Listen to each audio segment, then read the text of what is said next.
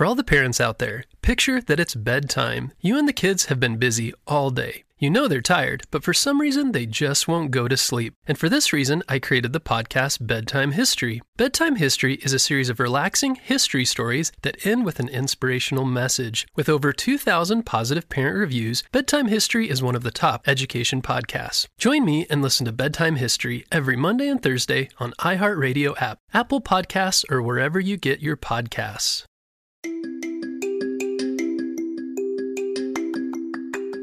Welcome back to Kids Short Stories. Today's story is brought to us by Jack and Davis. Hey guys, they sent us an awesome idea for a story, and you can too. Just head over to kidshortstories.com, send me your idea, and maybe we'll turn it into an awesome adventure. And you know what time it is. It's time for Kid Shoutouts. I want to say hey to Weston, Evie, and Cade from Edmonds, Washington, Dean and Jack from Aruba, Parker from Ohio, Axel from Iowa, Chloe from Vancouver, BC, Ava from Honolulu, Hawaii, and Evelyn and Atticus from Ohio. I'm so glad that you're all on the Spy Kid team and a part of our Kid Short Stories family. We could not stop Dr. Stinky Breath without you. Are you guys ready for today's adventure? Me too, let's go!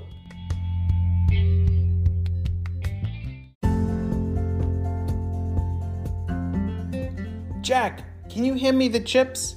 Said Davis. They were both on a very fun road trip with their family, which means they had a very long drive. If you're in the car on a very long drive, what do you like to do? I like to look at the license plates and see where everybody is from, or count all the letters on signs, like try and find signs that start with every letter of the alphabet that's a really fun game. Or I watch the clouds, and there's so many fun games that Jack and Davis were doing, but it was time to close their eyes and take a little rest. And as soon as they closed their eyes, all of a sudden, bzz, bzz, bzz, their eyes burst open. Jack, did you hear that? Yeah, it's, uh, that was their spy kid beeper going off. Uh, oh, here it is. Jack reached down and underneath his shoe was his spy kid beeper. Must have fallen out of his backpack. All right, press play. We gotta listen to it. Jack, Davis, we really need your help. Run! I can't.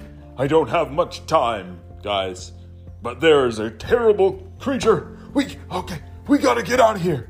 There's a terrible creature outside. It's some kind of ginormous snake. We think it's a titanoboa.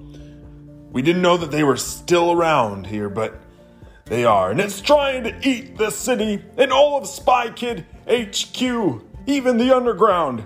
We need your help. Fast. Over and out. Psh. What in the world? Davis, there's a giant snake at HQ that's about to eat like all of the headquarters and the underground and oh no, we gotta get there fast. Their parents turned around and looked at them and said, All right, well, we can turn the car around and start heading towards South Carolina, because that's where Spy Kid HQ is. We don't have time to drive there, we gotta fly pull over and in the back we'll get our jetpacks. Hurry! Their parents pulled the car over, and Jack and Davis ran out around to the back of the car and pulled out their jetpacks. They threw them on their back, and off they blasted. You see, jetpacks were way faster than cars, like almost as fast as real jets. That's why they're called jetpacks, because they're really fast. Well, what would have taken them all day to drive there only took 10 minutes. Whoa, that's really fast. And as they arrived, they could see there was some significant damage that had happened. From above, they could see trees that were knocked over, like a giant snake had crawled through the forest and just knocked over everything in its way. They saw people running away from. Oh! Jack, it must be over there. Let's go check it out. Jack and Davis flew over to where there was this big hillside, and it looks like that's where the snake had been living. Have you ever heard of a titanoboa? Yeah, titanoboas are a prehistoric monster snake that I thought didn't live anymore, but there must be one still left by the HQ. Or maybe, wait a second. Remember, Dr. Stinky Breath can time travel. So I hope he didn't like time travel one back from dinosaur times. He. Oh no, that would not be good. All right, Jack, I need you to land over there and take a look to see if that cave is the home of the snake. All right. They both landed. Davis ran up the hill to keep a lookout, and Jack ran over towards the cave. He grabbed his super bright flashlight and shined it in the cave, and nothing was there. Well, it was just a big empty cave. Definitely nothing here, but there were a giant snake trail. That must be where he is, but he's not here now. This is where he comes back to. All right. Uh, Davis, come down here. Jack and Davis came up with an, a plan.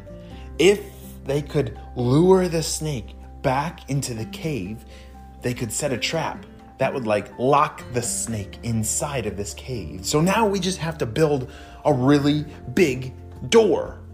Perfect. Jack was really good at building things, and Davis was very strong. And so they worked together to get a whole bunch of wood and all kinds of different parts to build a giant trapdoor. A trapdoor that they would set so that once the snake went inside the cave, the door would seal shut, not allowing the snake to escape. It was a perfect plan. It only took them a few hours to build this amazing trapdoor. Well, all right. Davis, it's time. We gotta find a way to lure that snake to this cave. How are we gonna do that? Um, Jack, have you ever thought of being snake bait before? What? What are you talking about? Snake bait? I don't know about that. Oh no, you'll be totally fine, Jack. Don't worry. You see, put your jetpack on, and we need to figure out the snake's favorite food, and then you can wave the favorite food around and make the snake go into the cave, and then you can blast off with your jetpack so that he doesn't eat you. Does that sound like a good plan? That sounds like, uh, okay. I don't know about this. That sounds a little crazy, but okay. And just like that, Jack and Davis did some research and found that that kind of snake, the Titanoboa, really loved apples. Well, I think it also liked eating other things, but apples were a favorite snack of Titanoboas. All right, so we need to get a whole bunch of apples, throw them into the cave, and find a, like, maybe make a trail. So they laid out a whole bunch of apples that was a perfect trail all the way to the cave and what was that davis did you hear that said jack oh i definitely heard that but was that your stomach or was that uh, run they ran as fast as they could away from where that creature was coming. And all of a sudden, run, run, run, run, run, run, run, run. They kept going all the way back to the cave. And then, dun, dun, dun, the snake's tail tripped Jack. Oh no! Hurry, get your jetpack on. It had fallen off, and oh no, he couldn't reach his jetpack. Quick, the snake is coming closer. Go, go, go! As the snake was getting closer to Jack, Jack reached over for his jetpack just in time. Davis came swooping down and picked up Jack, and they were safe. The snake smelled all the apples and followed the trail back into the cave, and the trapdoor slammed shut. Hooray! They rescued the city and all of Spy Kid HQ. What an amazing, crazy story. Who knows how that Titanoboa got there, but we gotta keep an eye out so that Dr. Stinky Breath doesn't do anything else crazy. But, whew, good job, Jack and Davis. You saved the day, you saved HQ, and this story is all done. We'll see you next time, my friends. Bye.